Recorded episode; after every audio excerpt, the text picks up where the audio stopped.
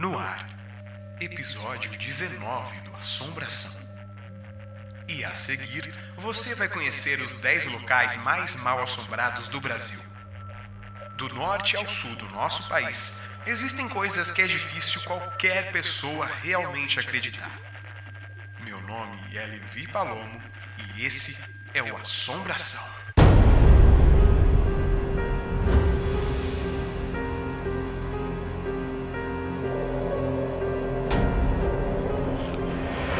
Histórias reais. Relatos. Casos famosos. Mistérios. Espíritos. Fantasmas. Demônios. Vultos. O que realmente é a assombração?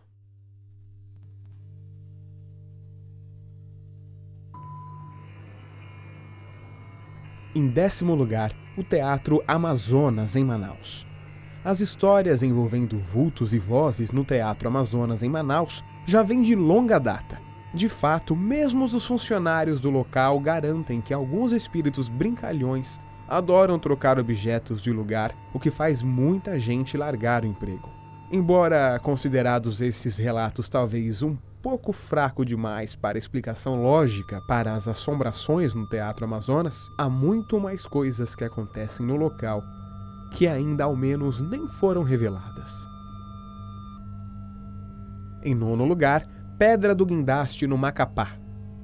No Macapá, ao lado do trapiche Eliezer Levi, um monumento erguido em memória das pessoas mortas em um naufrágio ocorrido durante a década de 40, trata-se da Pedra do Guindaste, em que há também uma imagem de São José. Há uma lenda que corre no local que diz que caso o bloco de concreto seja retirado dali, as águas acabarão por tomar toda a cidade.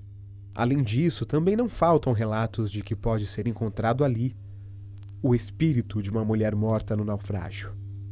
Convenientemente, todas as aparições que ocorrem no local acontecem apenas durante a noite.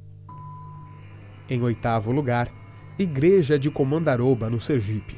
Esta igreja foi construída há mais de 200 anos e no seu interior, como o costume da época, existem túmulos de pessoas eminentes. Aos fundos, o terreno abriga um pequeno cemitério. Os relatos falam de passos fantasmagóricos, risadas, ruídos de água sendo atirada no chão, vultos e muitos outros fatos totalmente inexplicáveis.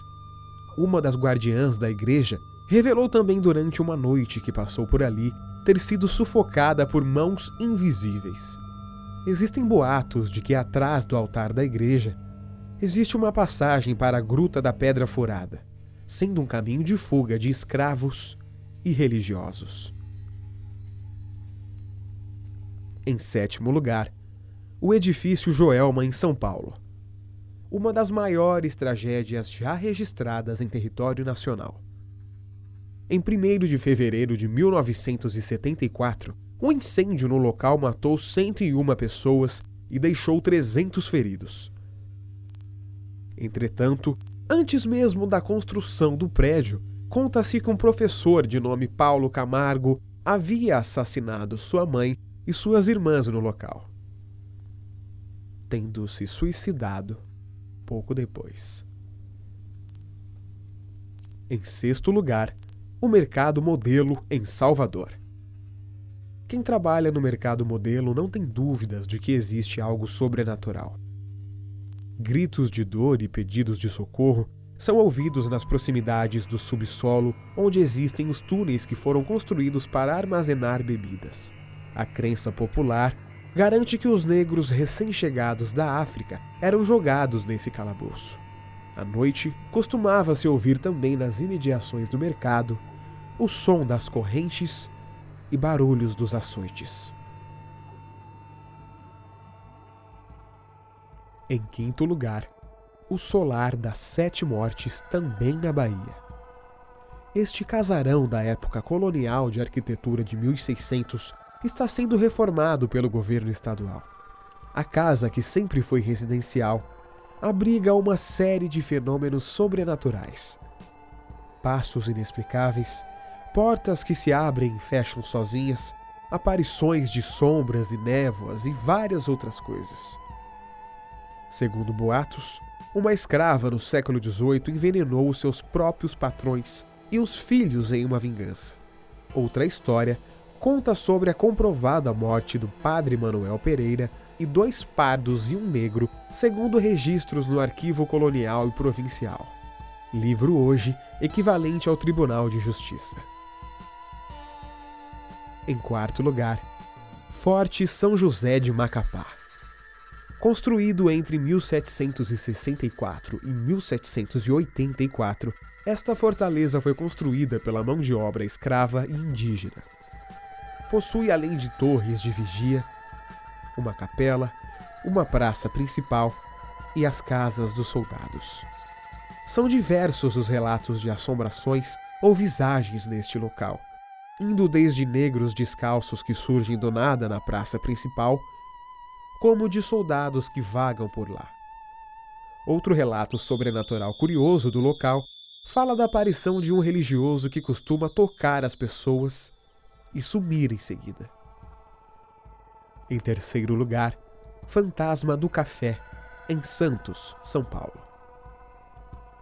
Construído em 1922, a Bolsa do Comércio do Café começou a movimentar milhões nesses tempos. Em seu salão central, dizem ser possível ouvir vozes que seriam dos operadores do pregão nos tempos em que o Brasil detinha 60% da economia mundial devido ao comércio de café. Nas proximidades, foram avistados vultos que supostamente seriam dos barões do café. O prédio é tombado como patrimônio cultural e abriga exposições permanentes. Em segundo lugar, Fordlândia. Nos anos de 1920, uma gleba de terra foi comprada pelo presidente da Ford, Henry Ford, na intenção de plantar seringueiras para a produção de borracha. Infelizmente, o projeto foi fadado ao insucesso depois do fim da Segunda Guerra Mundial em 1945. A região tem uma aura que amedronta os visitantes que percorrem o local, com o avistamento de vultos que desaparecem em seguida. Fordlândia está localizada no estado do Pará e é uma cidade fantasma.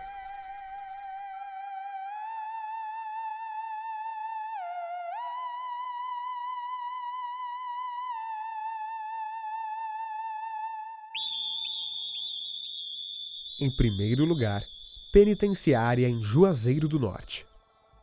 A penitenciária industrial e regional do Cariri tem fama de ser mal assombrada. Uma imagem fantasmagórica foi capturada na central de monitoramento dos presos.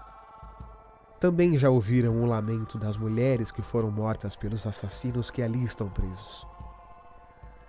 Como a energia é muito densa, fenômenos de poltergeist é constantemente relatados naquele local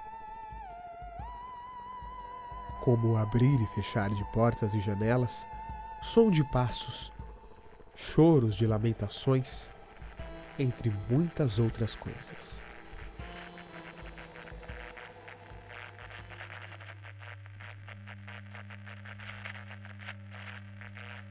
E no próximo episódio do Assombração, de todos os atos e necessidades do corpo do ser humano, dormir é primordial.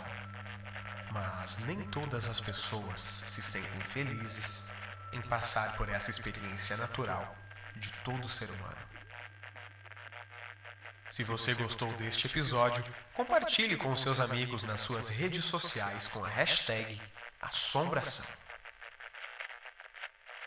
Como sempre, nossas redes sociais e e-mail estão abertos para receber o seu relato a qualquer momento. Para você verificar a lista completa das nossas redes sociais, e-mail e site, é só olhar aqui na descrição deste episódio.